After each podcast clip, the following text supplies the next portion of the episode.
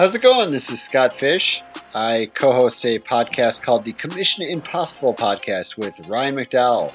We don't exactly go over player values or dynasty trades or potential or rankings or mock drafts, and we usually don't even have guests. We just like to talk about commissioner stuff, so that's what you get. You can learn about lots of different scoring systems, uh, interesting rules, settings, how to set up your playoffs, how to determine draft order, how to determine rookie auction values, things like that. Stuff that commissioners might be interested in, like rivalries or rolling bank rolls or salary caps. We also answer commissioner questions. So if you're interested in that kind of thing, check us out. It's a pretty good listen.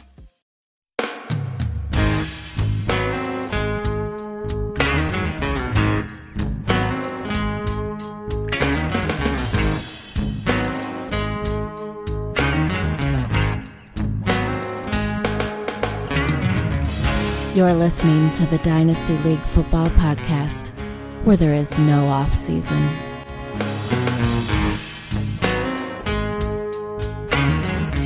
And welcome back to another episode of the DLF Dynasty Podcast. I am your host, Matt Price. You are listening to episode number 286. We're recording a little bit late in the week uh, due to the holidays. We actually did intend to record on Christmas, but uh, some things happened uh, in our personal lives. But uh, we got Ryan McDowell back with us, and of course Dan Meylor as well. Ryan, Merry Christmas, Happy Holidays. How was uh, how was everything? It, it's going well. It was it was a good holiday. Honestly, glad to to be past it and and kind of ready to get back to normal. Yeah, me and Dan were talking about that before. Like we love the holidays, but oh my gosh, it's just so busy. And I was saying, you know, I feel like I don't have any time to to do what I need to do, and I don't even have kids, so I can't even imagine what it's like for you guys, Dan. Uh, yeah, it's good. It's I, like, I love my boys, but the holidays are crazy no matter what. Uh, yeah. and, and having kids and candy and presents and grandmas and grandpa's houses and everything, it just makes it extra crazy, I guess. So uh, I'm glad we're we're through Christmas, uh, ready to get through the new year and uh, and get back to normalcy a little bit. Coming off that fantasy football high, though, it, you know, to to for it to come crashing down and be end over, done, complete so quickly uh, is kind of brutal. So we'll have to we'll have to help our listeners get through the next uh, handful of months until it's back. Yeah, and we're coming up on the best part of the dynasty season. Let's be honest. Like I, I haven't even started looking at rookies yet, other than the top guys. So I'm excited to, to start looking at those. And uh, um, but before we get to those guys, how, how did you guys do in your in your finals? I know that I did not do so good. Uh, Gurley crushed me everywhere. Uh, Ryan, I think you put out a tweet that said he averaged 41.2 fantasy points per game over the last two weeks. Here, 15 and 16. Uh, in one league, he in week 15 he scored over 50 against me with bonuses, and then in the same in, in another league with bonuses he scored 60 against me. So that didn't work out. Uh, I, so I only took home the one title this year out of out of ten playoff teams. Uh, so I guess I was on Santa's naughty list, Ryan. I think you did a little bit better though, huh? Yeah, I had a pretty good year. I won uh, I won five championships, and that that Gurley number was uh, including week fourteen when oh, I wow. think I think he had twenty five or twenty six fantasy points that week in in PPR league. So mixing that in, you know, that subpar performance of just just twenty five points uh, he still averaged 41 over those three weeks. Just just a crazy run. Just insane. Yeah, and, and I had him on a couple of a couple of teams, and he helped me to, to win some titles there, so that was a good thing. But yeah, five championships for me. Pro- probably my best year, at least my best year in quite a while. Well done, sir. How about you, Dan? Uh, kind of a down year. Thirteen leagues, ten playoffs. I made it to four title games but only only cashed in on one of them. Ran into Gurley in a couple of them, had him in another one, and just got edged in the fourth one. And, and then we have another another league, a DLF one, where it's points over the whole three weeks, and I just barely got edged in that one too. But took second uh, in that one as well. So I, I guess it was a little bit of a down year, but but good overall. Lots of lots of fun for sure. It was it was a tough season for sure. Uh, uh, just a quick shout out here though to Dan Sanio, DLF yes. writer. He took down the Scott Fishbowl. 720. He beat 719 players to take Including down. Including all three of us, right? Including all three of us. You know, last year I, I won my division. This year I came in second in the division. So uh, you know, okay, but man, that that is an incredible feat. Like, I if I if I won Scott Fishbowl, I might just retire. Yeah, let's let's so. send Dan that message. yeah, Dan, you're in too many of my leagues with me. Could you just just hang it up already, man? Uh, but uh, do, before we get into our look back on our fantasy predictions, that uh, is going to be really fun for you guys to listen to and probably really tough for Dan and I to get through, uh, and Ryan to laugh at us a little bit. Uh, Dan, tell us a little bit about the playoff league that we're going to run for the listeners. Yeah, we're going to run a listeners playoff fantasy football league, and we're going to let as many listeners in as possible. Anybody who wants in can get in. We encourage you to do so. Uh, you set a lineup every week. You set a new lineup each week. Uh, you'll start one quarterback, two running backs, three wide receivers, a tight end, and then we're going to do a kicker and a defense as well to make sure we don't have too many ties or anything like that. Uh, you can't lo- use the same player twice throughout the playoffs, so there's a little bit of strategy involved for sure. It goes all the way through the Super Bowl, and the winner's going to get a free year of uh, sc- subscription to Dynasty League Football Com. All you got to do to get in is rate and review our podcast on whichever podcast uh, listener program, I guess, that you use. Um, send a screenshot of that to our buddy Ryan at RyanMC23, and we'll uh, we'll get you in the league. You can compete against the three of us and a whole bunch of other listeners. So that's pretty awesome. I'm excited about that, and I'm, I'm excited that you know as many people that can that want to play can play. So that's going to be fun. Absolutely. I run I run a lot of playoff leagues. I, I do quite a few of them. I, I do some big ones, and uh, they're a lot of fun. They're free on MFL right now. So if you and your buddies want to expend extend the fun, go on MFL, uh, start a free league, and have some fun throughout the playoffs. Keep the season going. Yeah, and uh, you, it's a really fun too. You can run them as like drafts too. If you can do like a little four to six man leagues that I, I often do, where you just you, you draft your players, and, and if they get to the Super Bowl, you know you score points for every game that they played in. So um, a lot of fun. And also, I might as well mention it since we're here. Scott Fish again. Uh, running a playoff league, ten dollars to get in, and half of the, the funds will again go to FantasyCares.net. Uh, and I, I, guess I'm off on a tangent here, but Ryan, I, I, haven't talked to you about this yet. Both of us, we got to uh, actually go out and, and spend some money for Toys for Tots. How fun was that? Oh man, that was that was so great, such a great experience, and uh, my kids were super excited to help out and, and pick out some toys. I was actually I was a little worried how they would react because you know I thought they would try to uh, stash some for themselves, but they they were so happy to to pick out toys and to help uh, help these kids in need, and I just thought it was great that Scott put so much of his time and effort into that, and uh, not just to help kids there in, in, Minnesota in his area, but to help kids in, in California where you are, and in Kentucky and and Chicago and, and so many other spots. So just kudos to, to Scott and, and that entire uh, you know that entire program. But yeah, it was it was a blast to to go shopping and help out those kids. I, felt like I was on. I can't remember the shows exactly, but like Double Dare, where you won the shopping spree and got to run through the, the toy store with a shopping cart and throw as many toys in there as you wanted. I always wanted to do that, because that's what, kind of what it felt like. Uh, and I also learned that Legos are, oh my gosh, they're expensive. Holy crap! Uh, Dan and I already knew that. Right. Yeah, I, I, had no idea how expensive they were. Anyway, we should probably talk some football here. So let's uh, make fun of Dan and I for a little bit. We're going to look at look at look back at some of the predictions we made for the 2017 fantasy season uh, back in September with our buddy Chad, and we're going to throw his in here too as well. We're hoping he's having a good holiday season uh, also. But uh, for the first one, most valuable fantasy player. Dan, you said Le'Veon Bell. Of course, he had another great season. I said Julio Jones, kind of a kind of a mess season. Had a couple good games here. Chad said Rob Gronkowski, who didn't finish as the top tight end, but he did finish as tight end too.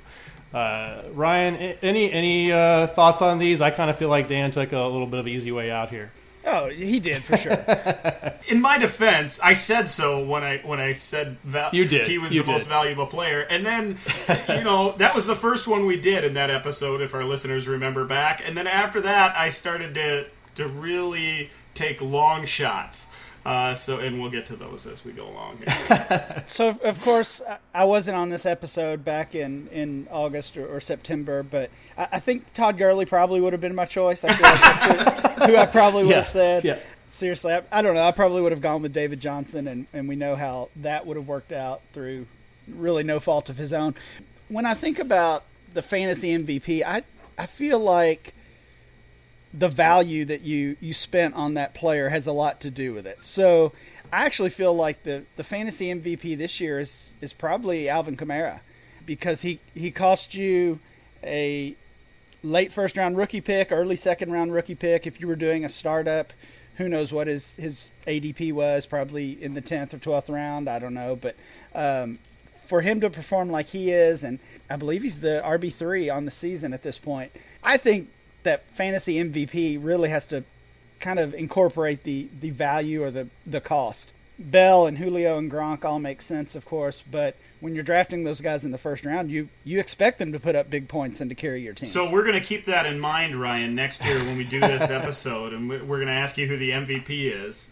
And when you say something like Gurley, uh, we're going to remind right. you of what you just how said. hard it is to say that. Yeah, exactly. Okay, so I'll I'll, to, I'll, dig a little deeper. To be to be on, on, a serious note, though, I agree with you on Kamara. He he'd be my MVP pick, and and before Gurley went off like he did, I, I said that I thought Kamara was going to be on more championship teams than anybody else in Dynasty because he was going late in the first round of rookie drafts, and, and, typically those are good teams. So you end up hitting a diamond in the rough a little bit on an already quality roster. Now, whoever had Gurley had a good chance to, to take out uh, the Kamara owner this year because of that run that he went on. But like you said, it, it, it, should be factored in for sure. And, and when you do factor in, as well as the big time injuries that we suffered this year, that really opened the door for a lot of these guys. When you think of Odell Beckham Jr. and Aaron Rodgers goes down, and the list goes on and on. Of course, we all know about all the names. So I, I, think you made a good point there with Kamara. He's he's he's a very good choice for MVP. I would still lean towards Gurley because of that ridiculous run he went on in, in our championship last couple weeks of the season.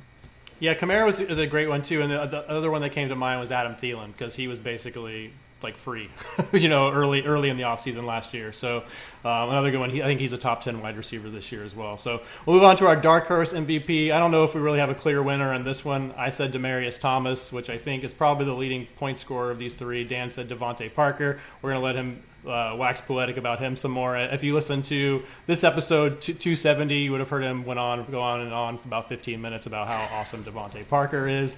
Uh, and our buddy Chad said Martavis Bryant. So take it away, Dan. Why did why were you so in love with DeVante Parker, and, and, and what happened? What do you? You guys totally misunderstood me. I said Davante Adams. So I think I get the, I get the point here, and and uh, I, I, believe I talked about how he's going to catch double digit touchdowns and stuff. It was just the wrong Davante, but oh man, you know this was supposed to be the year. I really bought into the hype, uh, and I was a Parker fan coming out of college. I was a Parker fan in his rookie year and his sophomore year, and although you know I was falling off the bandwagon a little bit in the off season this past year, I, I started hearing all those rumblings and all the rumors from down there in Miami. The coaching staff was talking about him. Uh, players on the team were talking about him. They were talking about that killer instinct, how he was going up and getting everything that was thrown his way. And I, I, you know, I don't want to make excuses for the guy, but it's you know, if it was injury, if it was Jay Cutler, if it was somebody else on the team or the coaching staff or or the weather in Miami, whatever it was, it just didn't materialize. He he made that big catch in the preseason. Uh, he, he made a couple nice grabs early on in the year. Uh, then the ankle came up and, and everything kind of, the wheels fell off. I'm not completely off the DeVante Parker Express. I, I still think there's some upside there. Um, his ADP is, is dropping quickly, though. Uh, we've seen three years of it now. Um, maybe he can resurrect what potential he had at, at, at, at one point. But man, it, it's just so disappointing. He, he, was he was far from an MVP candidate. Uh, he was on so many of my benches down the stretch in the season, and that's disappointing for for any owner. Um, when a guy is on the field, hopefully it was just an injury that was that was derailing things. Um, but I'm not ke- keeping my fingers crossed. Unfortunately, Parker's been a disappointment for his first three years in the league. Yeah, for sure. Um, and, and I was on board with Chad's pick of Martavis Bryant, too. I really thought he was going to come back and, and just be the player that he thought it was after all the positive offseason reports and everything, but that didn't work out. Ryan, uh, who who maybe was the actual dark horse MVP that, that nobody was expecting? Well, I guess that w- that would have to be Kamara. I, I would I would think. Sure. I don't think anybody yeah. would have projected that, but he certainly would be in, would have been in that dark horse category. I think even Gurley would have fit into that mold. Um, very few were were expecting him to bounce back like he has, and in hindsight, for me, it's it's really frustrating because we had seen that talent uh, all through college, his his rookie year, and and so forth and so on, and yet after one bad season, we basically gave up on him um, as as an elite dynasty asset. At least I did, and, and many others did as well. But with the coaching change and, and so many things trending in the right direction, that was basically ignored and, and he was almost written off. Yeah, perhaps we should learn a little bit from that. You know, I don't know if necessarily DeVante Parker is the guy because he didn't have that rookie rookie year or anything, but I'm sure there's other examples of this where a coaching change, uh, somebody else steps into another role on the team or on the offense, and that that really helps him out. There, there were guys buying, and his price got pretty low last offseason. I I was able to buy him in one league and, and got all the way uh, to the playoffs pretty much on his back. So th- there were guys buying, but as dynasty owners in general, we should probably take note of that and look at the down seasons from this season and think who's going to be the Todd Gurley of next year. Yeah, and I and I honestly think that McVay is like just a shining example of that you know, maybe we should be including coaching analysis and, and, and, coordinator moves and that kind of thing more in our fantasy analysis. Uh, Ryan Finley, another DLF writer, he puts out a, an article every season on, on, that stuff. So, you know, that's something that I think may be more important going forward, too. Uh, but uh, Kamara here, uh, we're sensing a theme. Uh, this is our Rookie of the Year category. I think this is probably a slam dunk for Kamara, right? Uh, Dan and Chad both said Dalvin Cook, which who knows with the Viking season, like he, he absolutely could have been. I said McCaffrey, who certainly had a good season, uh, maybe not as good as I had hoped, but finish is going to finish as a top ten running back. But he actually plays wide receiver. Anything else to say about uh, this category, guys? Any any rookies that, that stood out for you uh, uh, uh, that weren't the the obvious top guys? I think I, you know not to not not to go off on you know we can talk about Kamara throughout the entire podcast, but I'll, I'll yeah. switch over to Cook just momentarily. I, I, think he would have had a season comparable to Kamara. He was on pace for, for that kind of year. Uh, he was used out of the backfield as a pass catcher uh, regularly. Um, he he was getting high teens carries weekly in a very good offense, and, and the guys that took over for him between uh, the the two that are there in Minnesota throughout this playoff run now, you know, they put up decent numbers. So imagine if Cook was getting those touches. I, I think we're anybody that's overlooking him as a elite dynasty asset at the running back position is probably making a mistake. I know the injury is a serious one, and we have to factor that in. But but it happened relatively early in the season, and I think we can expect him to be at or near full health when when 2018 kicks off. So I I, I don't know if anybody's really down on him or going to sell him at a discount, but. Uh, out of sight, out of mind, maybe might kick in a little bit, and there might be a point where, in a league where he wouldn't be available at all if he hadn't been uh, injured, now he's the owner might be willing to talk about him and you'll have to pay a dollar you know on the dollar for him still but uh, that opportunity wouldn't even be there if he hadn't got hurt. And, and we might be talking about another todd Gurley, uh, that kind of mold. This guy's in that kind of mold. Um, he's, he's worth at least finding out if you can get him in your dynasty leagues i think yeah i think you're right dan uh, as far as we should definitely be pursuing him to see if if there is any type of discount, I do still think he he'll be expensive for sure. And actually, I mentioned this on this week's Dynasty Blueprint. Curtis Patrick, another one of our writers over at DLF, mentioned this or brought this up on on Twitter this week. Since his injury, Cook's ADP has actually gone up, wow. and I, I can't I can't recall ever seeing that before. Collecting ADP now for for about uh, four or five years, but typically, of course, when a player gets injured with that, that season ending injury, no matter how old or young the player is, no matter what they've proven, you'll see a little bit of a, of a dip in their value based on ADP, but, but Cook's actually, uh, actually increase. So maybe, maybe the discount is kind of, Dan, kind of what you said there, just that he's available. Maybe that's the discount. Uh, you still have to pay full price, uh, but that is certainly worth exploring. I bet. I bet if we let the rookie hype build a little bit, and all the Barkley and Guice and, and Bryce Love and Nick Chubb talk, all that stuff starts happening. I bet the guys like Dalvin Cook and Joe Mixon are going to fall a little bit, a little bit down people's thought processes. So there might be a window there, but uh, for, for the most part, I agree with you guys. I think he just was so good in the early part of the season that people are, are still going to want a high price for him, but but uh, he might be available, I think. We'll go on to sleeper quarterback here. Uh, Dan, Philip Rivers, that, that worked out pretty well for you. I said Andy Dalton. That that was not good, and uh, uh, that was that was real That's bad. great that analysis. Was real, that was not good. Real bad. That was really really bad. Uh, Chad said Carson Palmer, which uh, you know he was playing okay before the injury. We'll never know how, how good he could have been. But uh, any any thoughts here on your river selection, Dan? Uh, I again that really the river selection was a relatively easy one. Keenan yeah. Allen was coming back, and and the weapons were all in place, and uh, you know I like those veteran quarterbacks. I like the guys you you chose as well. I think I mentioned it on that podcast. Uh, when when I'm looking, especially in one quarterback leagues, I look for those vets. And he's he's in a nice spot, Rivers, and I think he can carry that forward to 2018. There'll be other names, of course, as we move forward because different opportunities will come up. But uh, Rivers is just one of those guys you can count on, and I, I think uh, is a low end quarterback one year in and year out. Yeah, and and the right answer here, obviously, I think was Alex Smith, right, right. Uh, Ryan? I mean, he was the guy that if if you wanted to have him for a third or even off the waiver wire in one quarterback leagues, he was kind of the guy that that, that was the answer this year. Yeah, absolutely. I mean, there were there was nobody on Smith, mostly because of the draft pick of Patrick Mahomes. You know, they move up to take him in the first, and there were plenty of reports or speculation that Mahomes would see extensive playing time this year. And then they they dropped Jeremy Maclin, and it, it kind of looked like this team was playing for 2018.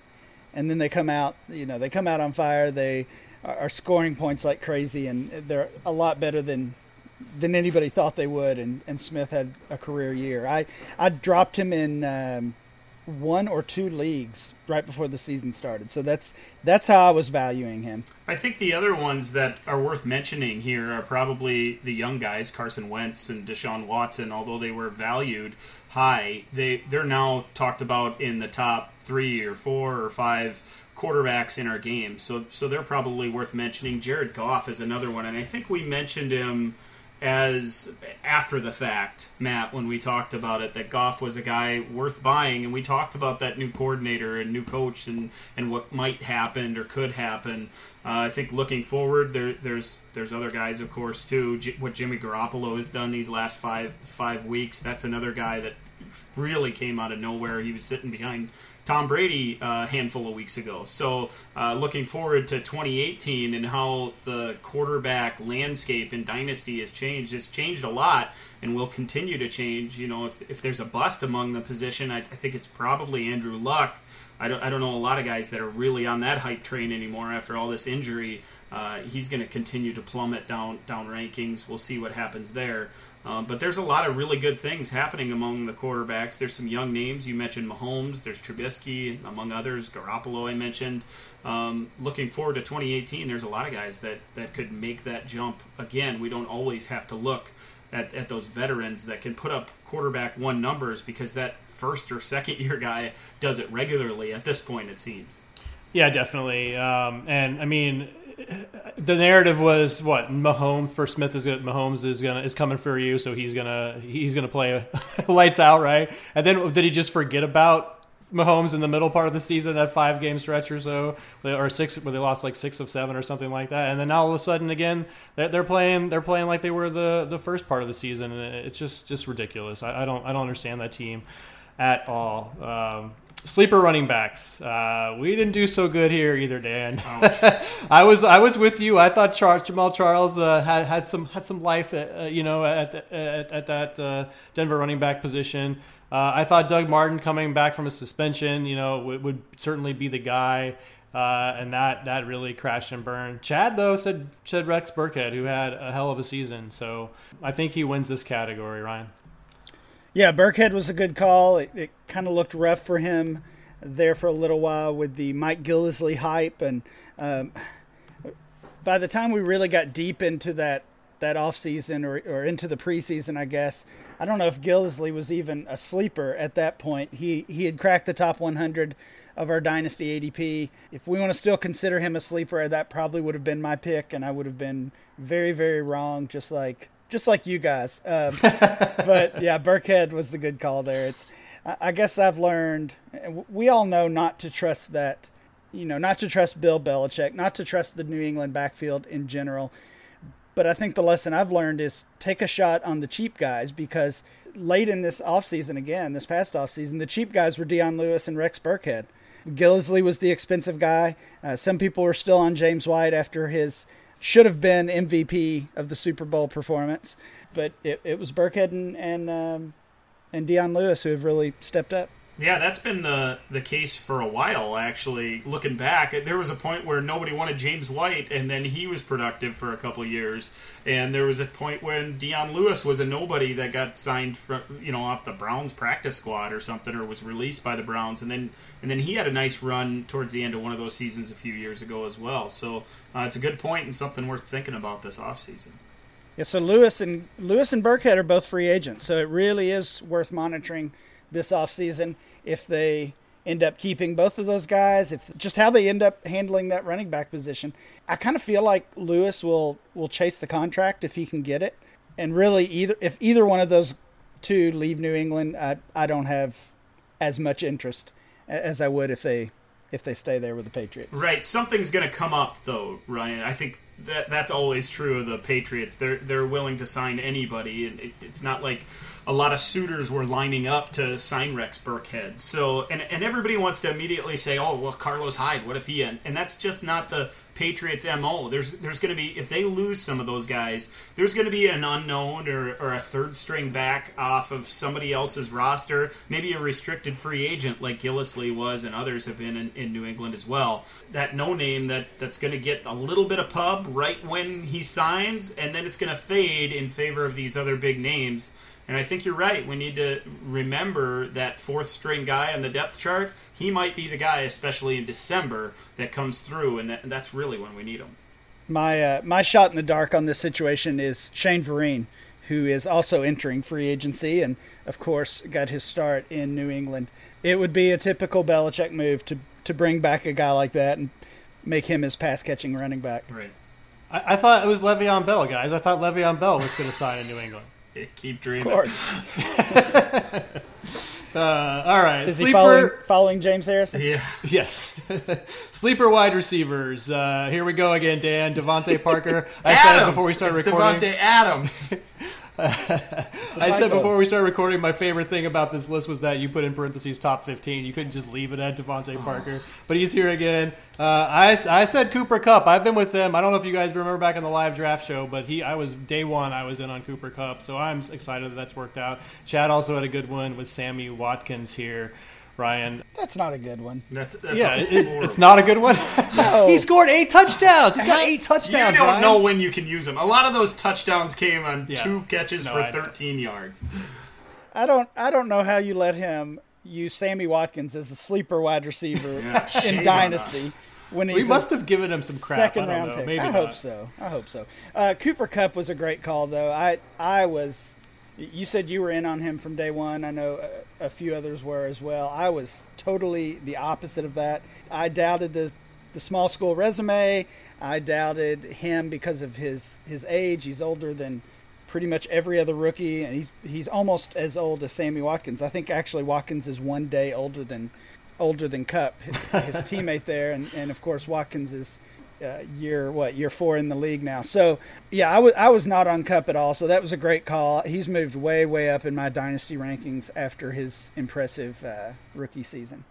I mean, I think it's a it's up for debate. It's either him or, or Juju as the best rookie wide receiver, right? I, I think Keelan Cole has the most yards, I think, of any receivers, but I don't know if we would we would go there.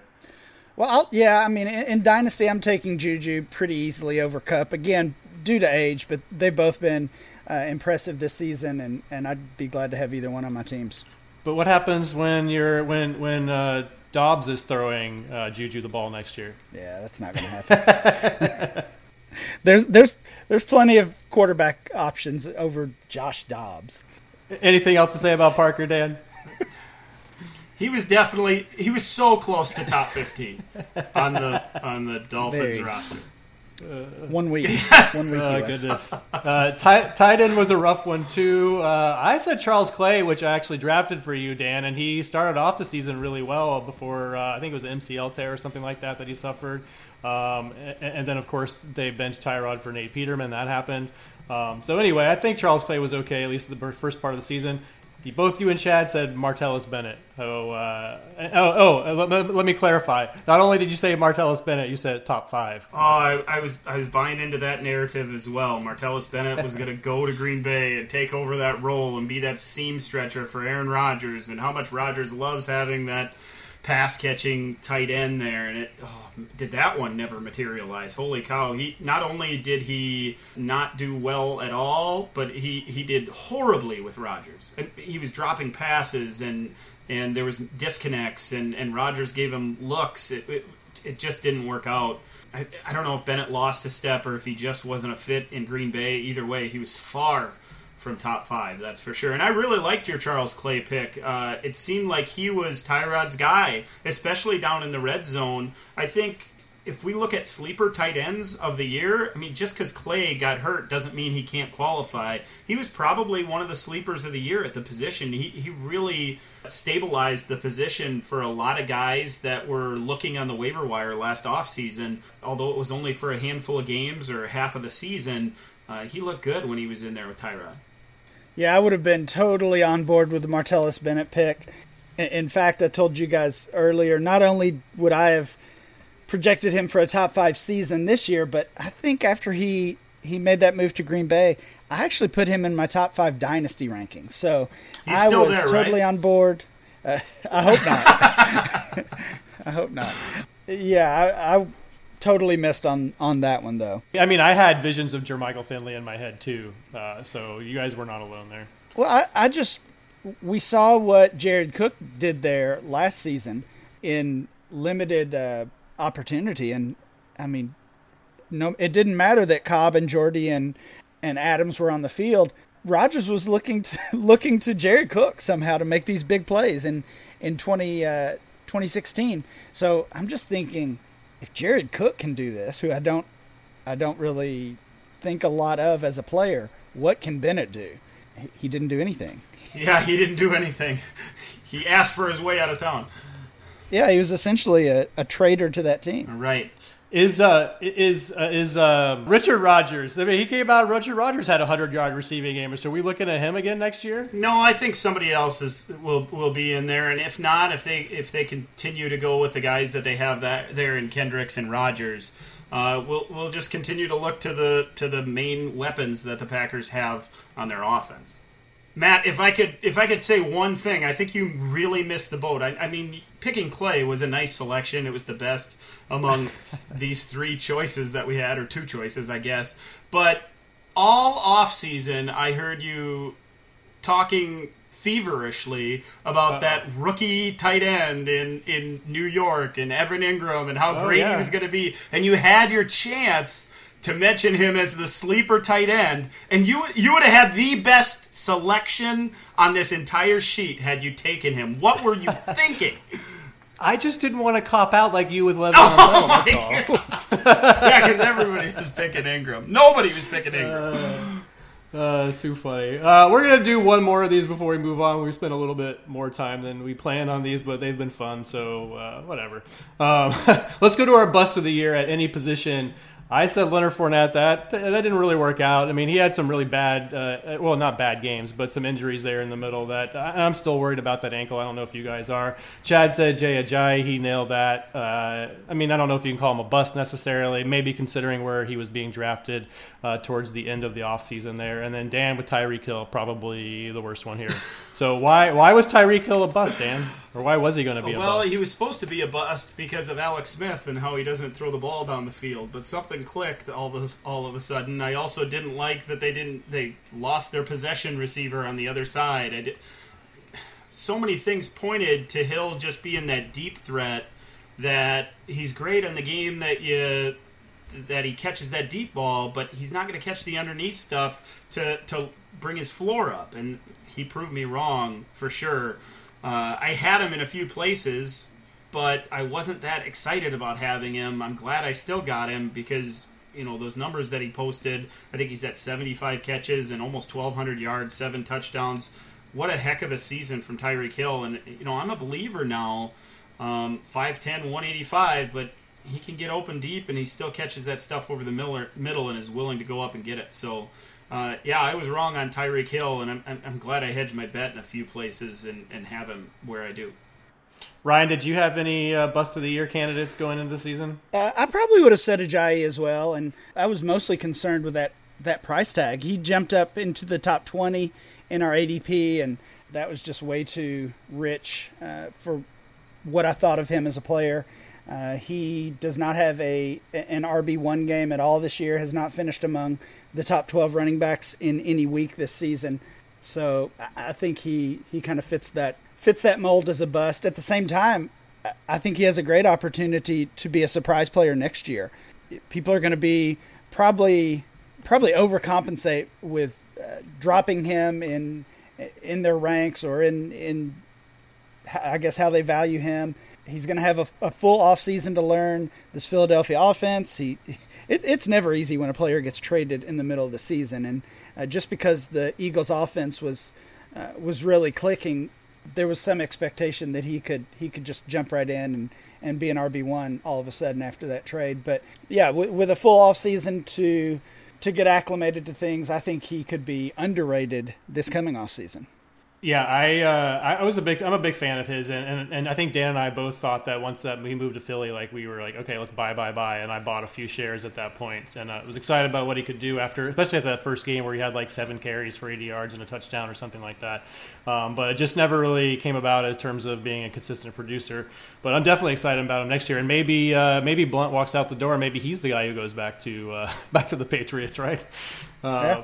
Uh, anyway, let's move on. Uh, we've been doing the uh, the ups and downs every week of, of the regular season. We're done with that, so we're going to take a, look at a couple of things for ups and downs uh, in, in, terms of a season long basis here. So, I, I honestly, I think the biggest story here, guys, in 2017 was the running back position. Uh, I went back uh, to look at the uh, the top scorers at the uh, at the non quarterback scores in the top 20 for the last uh, few years. So in 2015, running back there was only one wide receiver. There were five. In 2016, uh, there were three running backs. and only one wide receiver, Antonio Brown. And then in 2017, this year, we jumped up to five running backs in the top 20 that weren't quarterbacks, and only two wide receivers. So uh, this is kind of trending in a position here now. You know, after the 2014 class, everybody was uh, zero RB all the way, and I, I, think for the most part, the three of us are still interested in building around the wide receiver position. But uh, uh if uh, nothing else, Ryan, we've got to at least think about some of these running backs uh, now in the early rounds. Yeah, absolutely. I, I mentioned this earlier today on Twitter. I, I think the difference is there's simply more talented running backs than there was before. Maybe I got a little stubborn there in, in some of my drafts and and team building and in going too far with zero RB or, or building around wide receivers. But in general, I and, and probably everybody else valued the top tier of wide receiver and the top tier of running back similarly. The difference was there were seven, eight, nine, ten wide receivers in the top tier, and there were two or three running backs in the top tier. So if somebody took Johnson and Bell and Zeke, there was nobody else you were even considering until maybe the late second round. So, yeah, of course you're building your team around wide receivers, except for three guys who take a chance on these running backs. Well, now there's those three players, and there's Fournette and Cook and Kamara and and all these other running backs who have uh, either entered the league this year or or just stepped up and really proven that they can be an elite asset. Yeah, so you mentioned all those rookies. So uh, I also went back to look at how many rookies were in the top 10 at the running back position over the last few years, Dan. Uh, in 2015, only two, Gurley and, and, and, David Johnson. 2016, last year, also only two, uh, Ezekiel Elliott and Jordan Howard. And then this season, we jumped up to four, 40% of the top 10 with rookie running backs with Kamara Hunt, Christian McCaffrey, and Fournette does this change the way maybe you're going to be looking at these running backs in your rookie drafts going forward? I, I, think for me personally, like I, I might tend towards drafting these rookies, uh, uh, the running backs over the wide receivers because I think we got a little bit jaded again by that 2014 class that these receivers are just going to come in right in and, rep- and produce for us right away. Um, when really it's the running back position that's that's doing that, and whether you want to keep them for your team or trade them away for something else, uh, you know, a wide receiver that is producing, uh, you know, they provide a little bit more more immediate return than uh, the wide receivers are doing so far. Yeah, I don't know if I'm tending to, to go that way quite yet. I, am definitely more open to it, though. I'm, I'm going to look at the position a lot more closely. I still think getting that big bodied wide receiver that can be an elite red zone threat and catch 100 passes and, and all those things is so valuable to a dynasty roster because you know typically you're starting three or four of those guys and typically you're only starting a couple of running backs. Now, in, in leagues where you're forced to start at least two and still have all the flexes and have the deep benches and, and the deep rosters, that, that changes slightly. Now, my attitude towards the position has changed slightly but I, I don't want to go all the way. I, I, I don't want to all of a sudden flip the script and now we're just going to talk about these running backs. And I know the class, and we'll get to that here on this this episode a little bit. The class it looks really good for 2018, but but that's been the true in the past as well, and, and they've been disappointed. Now, you, the same can be said about wide receivers. But just because there's a, a trend going one way doesn't mean you have to go with that trend necessarily. I'm going to continue to look at look at wide receivers. Um, probably be more open to taking a running back. Uh, got burned in a few places where I, I wish I would have taken Alvin Kamara, just like every dynasty owner everywhere. Looking back, we probably should have taken him number one overall. But that's not going to change my philosophy and how I build build my teams a lot. So so I'm gonna I'm gonna move forward like that. I'm, I'm, I'm excited about the the class that's coming in. I'm excited about the rookie class that we just saw for sure. Even the guys that didn't perform, Joe Mixon, I, I still think he has that upside as well. So you know I, I'm gonna continue to build my teams the way I have. Yeah, I just I just think that wide receiver, we want the guys that are in that 26 to 28 year range for the most part, and maybe we overvalue the you know the 20, 21, 22, 23 year olds.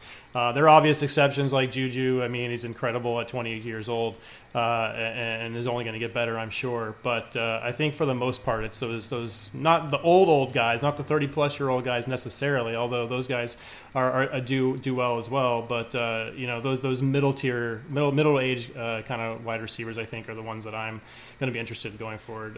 whereas the running back position, I feel like youth is, is so important. So really, what we've done because we still have eight or nine or ten of that elite tier of wide receiver, and now we've gone from two, three, or four running backs up to seven or eight of those kind yep. of guys. That top tier of player just got bigger. It's not like we lost yep. the wide receivers along along the same line. So so that wide receiver theory or building around that position still exists. It's just that there's more running backs. Perhaps it actually helps the wide receiver builder because you can you can still get your elite wide receiver, the real top end guy, and come around in round two or, or have the auction funds to still get that sixth or seventh best running back to pair with that wide wide receiver. So, you know, more than anything, I think that it's just expanded the options for dynasty owners when they're building a roster. Yeah, and to me, that just means if you're doing a, a, startup draft rather than an auction, like don't take a first round pick. Don't use your first round pick. Trade back. Trade back. You just don't make a pick in the first round. Get get as many second and thirds as you can. Uh, that's what I would be doing in my startups for next season anyway. But let's uh, let's do let's move ahead here, Ryan. Uh, I am not like I, I mentioned earlier that I haven't really started looking at the rookie class uh, so much yet. That usually comes in January for me. Uh, but I know you're you guys are plugged into the Devy community quite a bit. So talk about these this 2018 class of running back and, and the, the talent that it's going to inject uh, even further uh, to the guys we got this year. I know the big guys like Barkley and Guice and Chubb. Um, so if you want to talk about any of those those higher uh, uh, higher echelon prospects, go ahead. otherwise, maybe mention a couple of non-obvious favorites that we might want to keep an eye on as we head into like the combine and the, the pre-draft process. Uh, sure. So yeah, I think I think Barkley is tier one by himself, uh, both tier one of of the running back position and rookies overall, and I actually think Darius Guice is tier two all by himself. uh, especially if you're looking at running backs only. If you want to move down to tier three, that's that's really where it gets crazy and kind of exciting for dynasty owners because I think you you can have as many as ten to twelve to fifteen running backs in this tier three right now. And and once we go through and and some of these guys may stay in school, uh, some of these guys may flop at the combine, or we may learn other information about them. But as for as of now, I'm I'm just excited about the depth. I have Nick Chubb. I, I'm not sure he's the clear RB three in this class. I think you could get some argument on that, but uh, he's in. He's obviously in that group. Uh, Ronald Jones II from USC. Damien Harris is a guy I really like from Alabama. I think there's at least a little bit of doubt if he will actually declare the player I'm probably most excited about right now, and, and that I've been watching a little bit lately, is uh, the other running back at Georgia, Sony Michel. I, I think what's going to happen this year, and it, it may not be a good thing, but it's just it's just a natural occurrence, I guess, is that we're going to be looking for the next the next Alvin Kamara. We we keep talking about him in in this show, and I, I just feel like you have a player like that who's a, a pretty unique and special player and he comes out and scores like he does and makes these amazing plays. And we know his value was was very reasonable in, in the preseason or in the offseason. And now we want to find that guy again. And and maybe it's Jones, maybe it's Michel, maybe it's one of these other guys, uh, Myles Gaskin from Washington. Although I'm not quite as, as high on him, he's kind of in that mold. But there's just there's just so many options that we could look at and I'm probably I'm not even ready necessarily to go in depth as on these guys, but again, just the volume. We're, we're looking at all the way down to the late second with with some interesting running backs. So just as deep as 2017, or maybe even deeper. I think maybe uh, certainly not as top heavy. Um, okay. You know, the, the conversations we were having last off season were between two or three two or three or four running backs as as far as which one do you want at at 101. Some people wanted Cook or Mixon or or Fournette or McCaffrey even, and and then we got the surprise of Hunt and and uh, Kamara. So I, I don't think it's that top heavy with four guys that you'll see at the top, but I think it's probably deeper.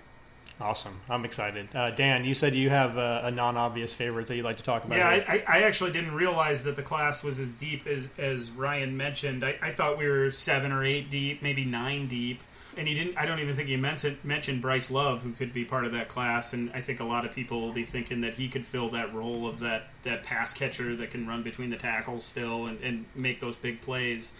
I, am just as excited about the top of the class. I'm a big Saquon Barkley fan. Uh, I, I, love all those names that you mentioned, but there is one really deep sleeper that always catches my eye. I'm a big fan of Big Ten football, and Akrum Wadley out of Iowa is a really interesting pro candidate. He's not going to be the 18 carry a game guy, but I think he could find a very uh, nice role for dynasty owners in PPR league. He's so he's so good catching the ball out of the backfield. He's only 5'11", 195 pounds. If you haven't watched him, go to YouTube and look at that jump cut that he's got because it is magical. Uh, it is really, really good. He's a playmaker, great in the screen game, and I think a a savvy, quality head coach will see him and I think he's like a second or third, probably a third round NFL draft pick, and people aren't talking about him like that. But in the right team, he'll he'll fill that role and catch the ball and, and run run the draws and,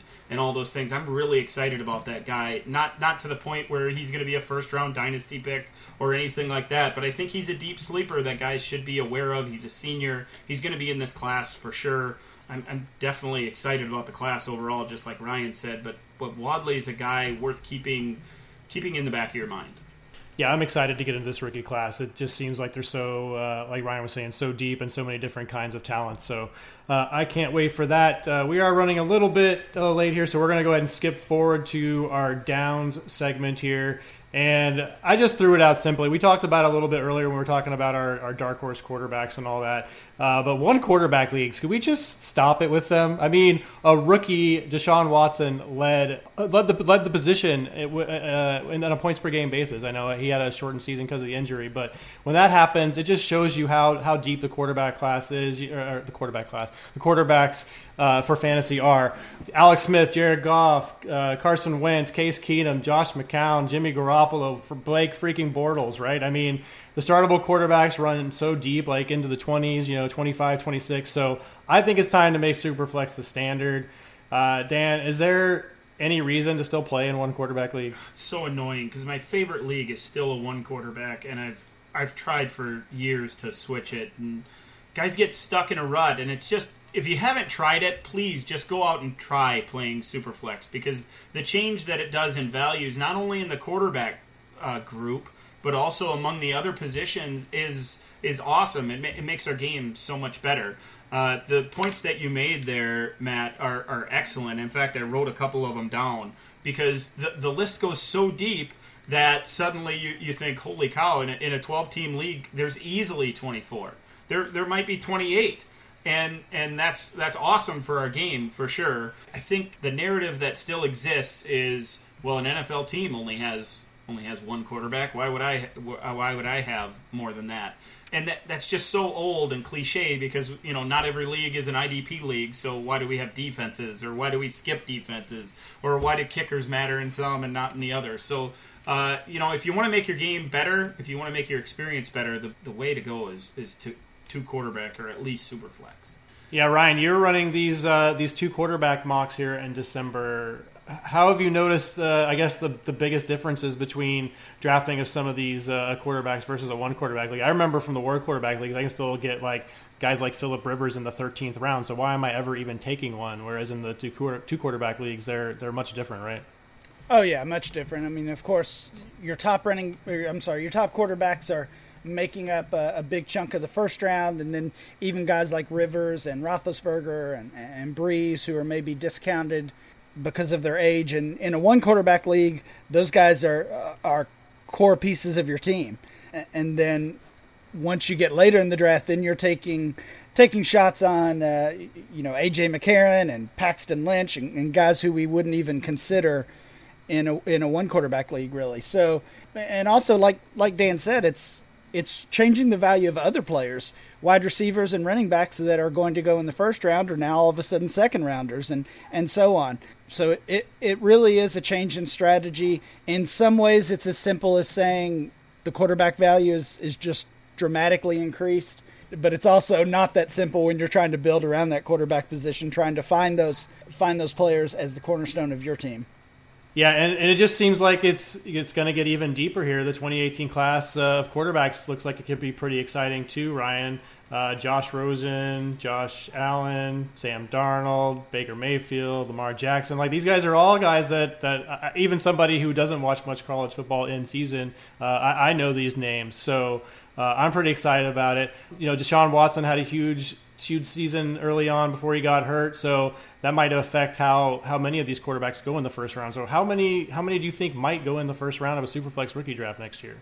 I think a lot of, a lot will be dictated by the combine and, and by just where they end up getting drafted, not necessarily which team, but uh, which round. Uh, I think there's some de- debate about, uh, especially Allen and well, really Allen, Mayfield, and Jackson.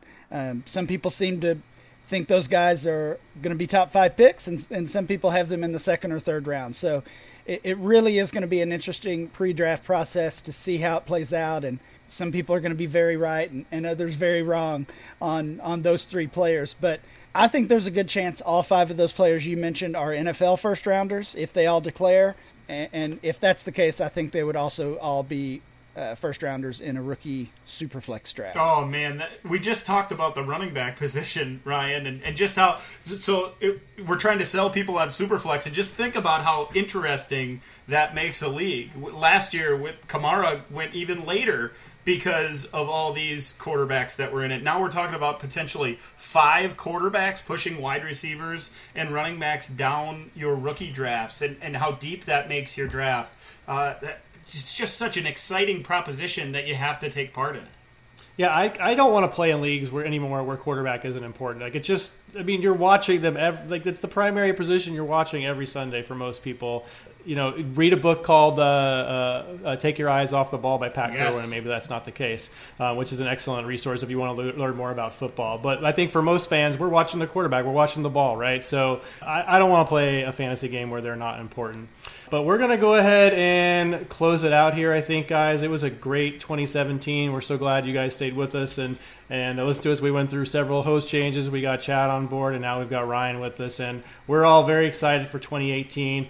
But uh, Ryan, any uh, final closing thoughts here on 2017? Any words of wisdom, or just uh, you know anything you want to tell the audience here? I, would just say embrace the off season as a dynasty owner. It uh, you kind of said this earlier, Matt. I do I do think it's the best part of uh, of playing dynasty, the the draft and free agency and and all of these events that has really have really made the NFL a year round sport. Uh, I'm I'm excited for those, and you should be too. How about you, Dan? Any uh, last last uh, last second thoughts? I'm just going to piggyback on that. And you know, right now is the time, especially once the Super Bowl wraps up or that those weeks leading up to the Super Bowl. I really start. I jump on YouTube and just click on a player's name and, and, and start watching highlight videos and uh, really get get excited for the NFL draft. That's what we're all excited for. Figuring out who's going to be available, who's going to go back to school. Keeping your eye on that is a good way to get a jump start on your on your dynasty off season and all the competition that just sits there and think it's not football season uh, doesn't really matter by by paying attention and watching these guys and, and taking a close look at these new rookies that are coming in you're going to get a step up for sure yeah, and I can just I can just feel like the excitement building in the back of my head as you guys are talking. Like, oh, we're gonna get into these rookies, and and uh, it's gonna be just like the start of the NFL season for us and the start of the fantasy season. So as I am, I'm kind of uh, a little bit relieved that the season and all the stress that comes with it is is, is coming to a close. I'm equally excited about uh, the next uh, six months or so as we get into these new players and start projecting for 2018. So thank you guys so much. Uh, if you want to continue with us uh, in terms of playing fantasy, please check out the playoff League. Again, just rate and review the podcast on iTunes and send a screenshot to Ryan McDowell at RyanMC23 on Twitter. Uh, you can also find Dan Meylor on Twitter at DMeylor22. You can find the podcast at DLF Podcast, and you can find me at M Pricer. Thanks, everybody. We will see you next year.